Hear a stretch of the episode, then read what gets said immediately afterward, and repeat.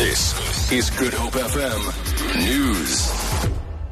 ABSA says it will not get involved in a debate with the ANC Women's League after it accused the bank of benefiting corruptly under the apartheid government.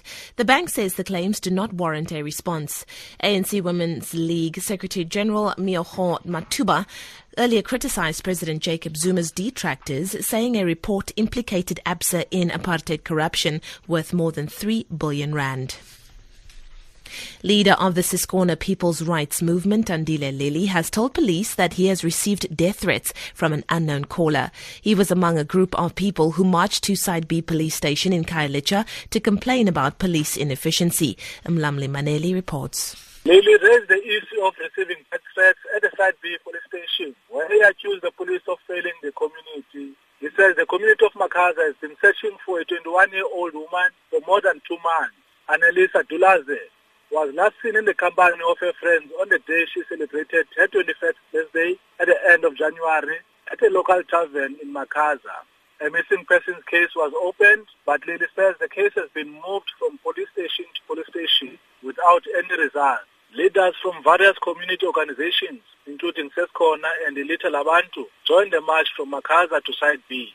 I'm Lamli Maneli for SABC News in Khayelitsha, Two factions of the PAC in the Western Cape will today host separate memorial services for the former party president Clarence Makwetu. This evening, both Makwetu and PAC veteran Milton Mgwagweni will be remembered during a service in Langa for their contributions to the liberation struggle and their sacrifices made. Both veterans passed away on the 1st of this month. This afternoon, another PAC faction will also host a memorial service in Mandela Park in Khayelitsha.